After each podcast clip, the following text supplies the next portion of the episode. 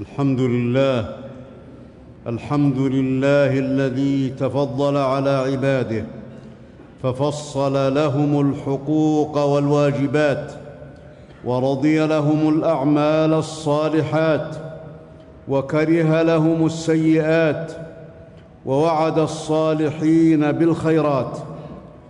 وأشهد أن لا إله إلا الله وحده لا شريك له مجيب الدعوات وأشهد أن نبينا وسيدنا محمدا عبده ورسوله المؤيد بالمعجزات. اللهم صل وسلم وبارك على عبدك ورسولك محمد. اللهم صل وسلم وبارك على عبدك ورسولك محمد وعلى آله وصحبه الناصرين لدين الله بالجهاد والحجج والبينات.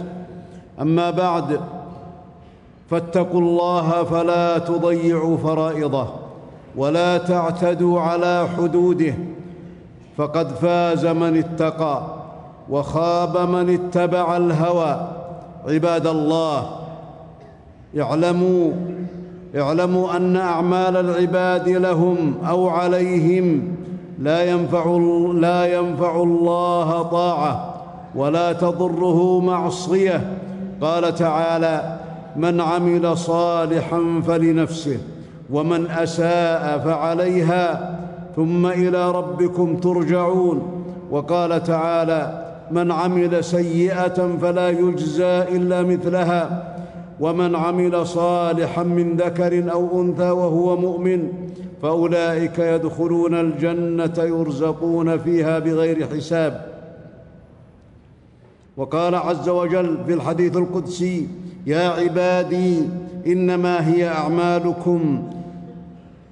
يا عبادي إنما هي يا عبادي إنكم لن تبلغوا ضري فتضروني ولن تبلغوا نفعي فتنفعوني. يا عبادي إنما هي أعمالكم أحصيها لكم ثم أوفيكم إياها. فمن وجد خيرا فليحمد الله ومن وجد غير ذلك فلا يلومن إلا نفسه. رواه مسلم من حديث أبي ذر رضي الله عنه. وأداء وأداء الحقوق الواجبة على العبد نفعها في آخر الأمر يعود إلى المكلف بالثواب في الدنيا والآخرة. كما قال تعالى ومن يعمل من الصالحات وهو مؤمن فلا كفران لسعيه وإنا له كاتبون. وقال تعالى إن الذين آمنوا وعملوا الصالحات إنا لا نضيع أجر من أحسن عملا.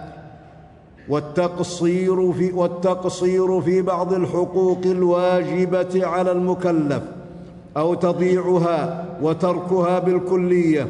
يعود ضرره وعقوبته على الإنسان المضيع للحقوق المشروعة في الدين لأنه لأنه إن ضيع حقوق رب العالمين فما ضر إلا نفسه. في الدنيا والآخرة فالله غني عن العالمين. قال الله تعالى إن تكفروا فإن الله غني عنكم ولا يرضى لعباده الكفر. وإن تشكروا يرضه لكم. وقال تعالى يا أيها الناس أنتم الفقراء إلى الله والله هو الغني الحميد. وقال عز وجل ها أنتم هؤلاء تدعون لتنفقوا في سبيل الله فمنكم من يبخل ومن يبخل فإنما يبخل عن نفسه. وقال تعالى ومن يكسب إثما فإنما يكسبه على نفسه. وكان الله عليما حكيما. وحق الرب وحق الرب الذي يجب حفظه وحق الرب الذي يجب حفظه هو التوحيد. وقد وعد الله عليه أعظم الثواب. قال الله تعالى وأزلفت الجنة للمتقين غير بعيد. هذا ما توعدون لكل أواب حفيظ. ومن ضيع حق الله عز وجل بالشرك به واتخاذ وسائط من دون الله يعبدهم ويدعوهم لكشف الضر والكربات وقضاء الحاجات ويتوكل عليهم فقد خاب وخسر وأشرك وضل سعيه لا يقبل الله منه عدلا ولا فدية ويقال له ادخل النار مع الداخلين إلا أن يتوب من الشرك بالله. وفي الحديث يقال للرجل من أهل النار لو أن لك ما في الأرض هل تفتدي به من النار؟ فيقول نعم. فيقال له قد أمرت بما هو أيسر من ذلك ألا تشرك بالله شيئا. رواه البخاري. وإن ضيع وإن ضيع المكلف وترك وإن ضيع المكلف وترك حقوق الخلق الواجبة فقد حرم نفسه من الثواب في الدنيا والآخرة. وإن قصر في بعضها فقد حرم من الخير بقدر ما نقص من القيام بحقوق الخلق. مع ما مع ما مع ما يلحقه من العقاب والحياة. والحياة تمضي بما يلقى الإنسان من شدة ورخاء. وحرمان وعطاء ولا تتوقف الحياة على نيل الإنسان حقوقه الواجبة له. وعند الله تجتمع الخصوم فيعطي الله المظلوم حقه ممن ظلمه. وانتقص حقه وضيع حقه. عن أبي هريرة رضي الله عنه عن النبي صلى الله عليه وسلم قال لتؤدن الحقوق إلى أهلها يوم القيامة. حتى يقاد للشاة الجلحاء من الشاة القرناء. رواه مسلم. وأعظم الحقوق وأعظم الحقوق بعد حق الله ورسوله. حقوق الوالدين ولعظم حقهما. قرن الله حقه بحقهما. فقال تعالى وقضى ربك ألا تعبدوا إلا إياه وبالوالدين إحسانا. إما يبلغن عندك الكبر أحدهما أو كلاهما فلا تقل لهما أف ولا تنهرهما وقل لهما قولا كريما واخفض لهما جناح الذل من الرحمة وقل رب ارحمهما كما ربياني صغيرا وقال تعالى ووصينا الإنسان بوالديه حملته أمه وهنا على وهن وفصاله في عامين. أن اشكر لي ولوالديك إلي المصير. وعظم الله حق الوالدين لأنه أوجدك وخلقك بهما. والأم والأم وجدت في مراحل الحمل أعظم المشقات. وأشرفت وأشرفت في الوضع على الهلكات. قال الله تعالى ووصينا الإنسان بوالديه إحسانا حملته أمه كرها ووضعته كرها. ورضاعه ورضاعه آية من آيات الله. والأب يرعى ويربي ويسعى لرزق الولد ويعالجان من الأمراض. ويسهر الوالدان لينام الولد. ويتعبان ليستريح. ويضيقان على أنفسهما ليوسعا عليه. ويتحملان قدارة الولد ليسعد ويعلمانه ليكمل ويستقيم ويحبان أن يكون أحسن منهما. فلا تعجب فلا تعجب أيها الولد من كثرة الوصية بالوالدين ولا تعجب من كثرة الوعيد في عقوقهما. ولن يبلغ ولد كمال البر ولن يبلغ ولد كمال البر بالوالد. مهما اجتهد وبذل إلا في حالة واحدة. عن أبي هريرة رضي الله عنه عن النبي صلى الله عليه وسلم قال لن يجزي ولد والده إلا أن يجده مملوكا فيشتريه فيعتقه. رواه مسلم وأبو داود والترمذي. والوالدان والوالدان بابان من أبواب الجنة. من برهما دخل الجنة. عن أبي هريرة رضي الله عنه عن النبي صلى الله عليه وسلم أنه قال رغم أنفه رغم أنفه رغم أنفه. قيل من يا رسول الله؟ قال من أدرك أبويه عند الكبر أو أحدهما ثم لم يدخل الجنة. رواه مسلم. أيها المسلم أيها المسلم إذا رضي عنك والداك فالرب راض عنك. عن عبد الله بن عمر عن عبد الله بن عمرو رضي الله عنهما عن النبي صلى الله عليه وسلم قال رضا الله في رضا الوالد وسخط الله في سخط الوالد حديث صحيح رواه الترمذي والحاكم في المستدرك وقال حديث صحيح.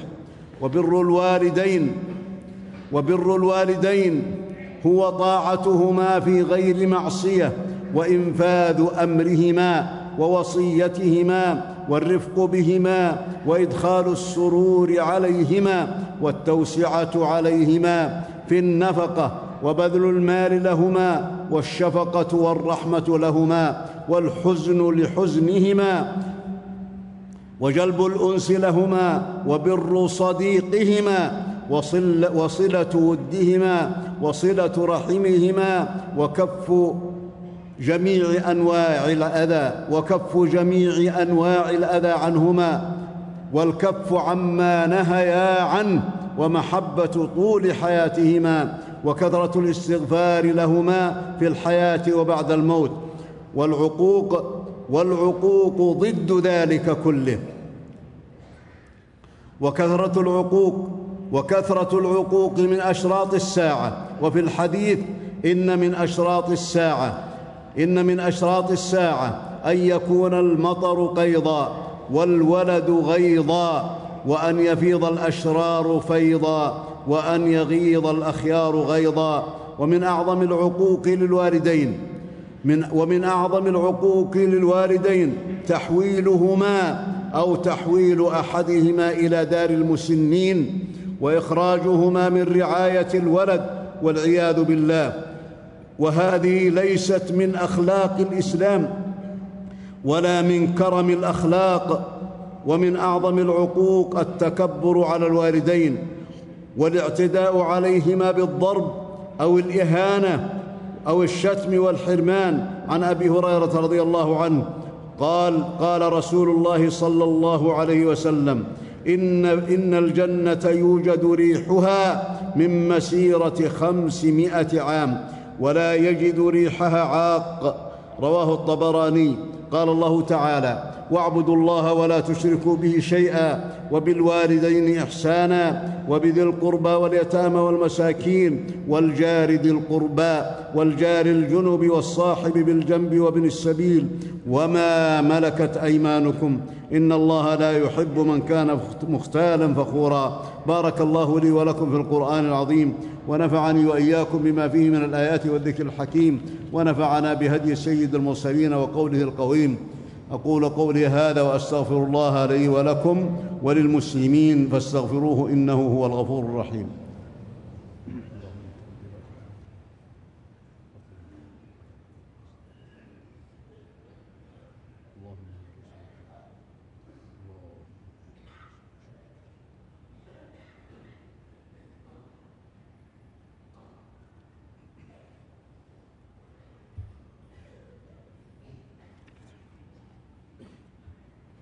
الحمد لله رب العالمين وأشهد أن لا إله إلا الله وحده لا شريك له القوي المتين وأشهد أن نبينا وسيدنا محمدا عبده ورسوله الصادق الوعد الأمين.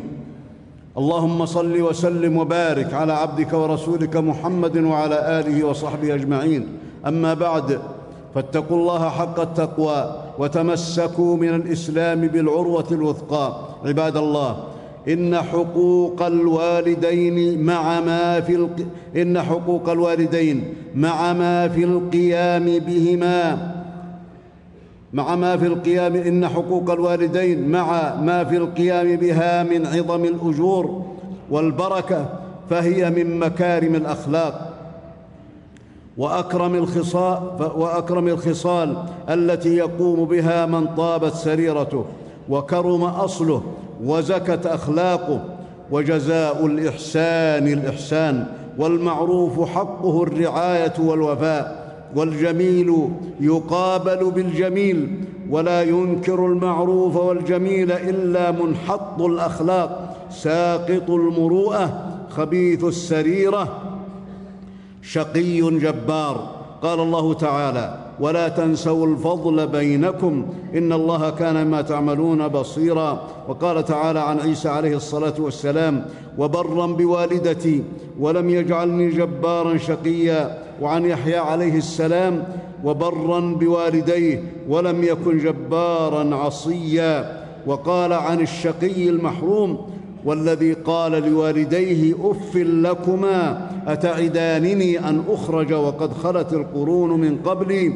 وهما يستغيثان الله ويلك آمن إن وعد الله حق. وعن أبي هريرة رضي الله عنه عن النبي صلى الله عليه وسلم جاء رجل جاء رجل إلى النبي صلى الله عليه وسلم فقال يا رسول الله من أحق الناس من أحق الناس بحسن صحابتي؟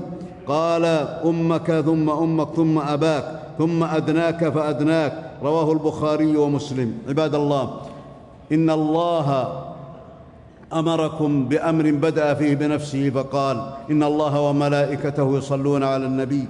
يا أيها الذين آمنوا صلوا عليه وسلموا تسليما. وقد قال صلى الله عليه وسلم من صلى علي صلاة واحدة صلى الله عليه بها عشرا. فصلوا وسلموا على سيد الأولين والآخرين وإمام المرسلين. اللهم صل اللهم صل على محمد وعلى آل محمد كما صليت على إبراهيم وعلى آل إبراهيم إنك حميد مجيد. وسلم تسليما كثيرا. اللهم وارض عن الصحابة أجمعين وعن الخلفاء الراشدين المهديين أبي بكر وعمر وعثمان وعلي. وعن بقية الصحابة أجمعين. اللهم وارض عن التابعين وتابعيهم بإحسان إلى يوم الدين. اللهم وارض عنا معهم بمنك وكرمك ورحمتك وفضلك يا أرحم الراحمين. اللهم أعز الإسلام والمسلمين. اللهم أعز الإسلام والمسلمين. اللهم أعز الإسلام والمسلمين. إنك أنت القوي العزيز. اللهم انصر دينك. اللهم انصر دينك وكتابك وسنة نبيك يا قوي يا عزيز يا رب العالمين. اللهم إنا نسألك أن ترزقنا التمسك بهدي رسولك محمد صلى الله عليه وسلم. اللهم فقهنا والمسلمين في الدين واستعملنا اللهم والمسلمين في طاعتك. اللهم استعملنا في طاعاتك وجنبنا معاصيك. اللهم لا تكلنا إلى أنفسنا طرفة عين وأصلح لنا شأننا كله لا إله إلا أنت. اللهم إنا نعوذ بك من شرور أنفسنا ومن سيئات أعمالنا. اللهم اعذنا اللهم اعذنا واعذ ذرياتنا من إبليس وذريته وشياطينه وجنوده. يا رب العالمين يا قوي يا متين. اللهم اعد المسلمين وذرياتهم من إبليس وشياطينه يا رب العالمين. اللهم إنا نسألك أن توفقنا لما تحب وترضى. اللهم إنا نسألك الجنة وما قرب إليها من قول أو عمل ونعوذ بك من النار وما قرب إليها من قول أو عمل. اللهم اغفر لنا ما قدمنا وما أخرنا وما أسررنا وما أعلنا وما أنت أعلم به منا. أنت المقدم وأنت المؤخر لا إله إلا أنت. اللهم اغفر لأمواتنا. اللهم اغفر لأمواتنا. اللهم اغفر لأمواتنا وأموات المسلمين برحمتك يا أرحم الراحمين. اللهم يسر أمورنا واشرح صدورنا ويسر أمر كل مسلم ومسلمة ومؤمن ومؤمنة برحمتك يا أرحم الراحمين. اللهم إكس عاري المسلمين. اللهم إكس عاري المسلمين وأطعم جائعهم يا رب العالمين وآمن خائفهم. اللهم احفظهم احفظ المسلمين يا رب العالمين في دينهم وفي دنياهم وفي أعراضهم. يا ذا الجلال والإكرام. اللهم اكفنا والمسلمين شر كل ذي شر. اللهم أعد المسلمين من شرور أنفسهم ومن سيئات أعمالهم. اللهم أبطل كيد أعداء الإسلام. اللهم أبطل مكر أعداء الإسلام. اللهم أبطل خطط أعداء الإسلام التي يخططون بها لكيد الإسلام ولكيد الإسلام وإهانة الإسلام برحمتك يا أرحم الراحمين إنك على كل شيء قدير. اللهم احفظ بلادنا من كل شر ومكروه يا رب العالمين. اللهم آمنا في أوطاننا وأصلح اللهم ولاه أمورنا. اللهم وفق خادم الحرمين الشريفين لما تحب وترضى. اللهم وفقه لهداك واجعل عمله في رضاك. اللهم أعنه على كل خير يا رب العالمين. اللهم وفق نائبيه لما تحب وترضى. ووفقهما لما فيه الخير للإسلام والمسلمين يا ذا الجلال والإكرام. ربنا آتنا في الدنيا حسنة وفي الآخرة حسنة وقنا عذاب النار. اللهم اقض الدين عن المدينين. اللهم اقض الدين عن المدينين. اللهم اقض الدين عن المدينين من المسلمين من المسلمين. وفك اسرانا واسرى المسلمين يا رب العالمين. إنك على كل شيء قدير. اللهم أشف مرضانا. اللهم اشف مرضانا اللهم اشف مرضانا ومرضى المسلمين وعاف مبتلانا برحمتك يا أرحم الراحمين. إن الله يأمر بالعدل والإحسان وإيتاء ذي القربى وينهى عن الفحشاء والمنكر والبغي يعظكم لعلكم تذكرون. وأوفوا بعهد الله إذا عاهدتم ولا تنقضوا الأيمان بعد توكيدها وقد جعلتم الله عليكم كفيلا. إن الله يعلم ما تفعلون. واذكروا الله العظيم الجليل يذكركم واشكروه على نعمه يزدكم ولذكر الله أكبر. والله يعلم ما تصنعون.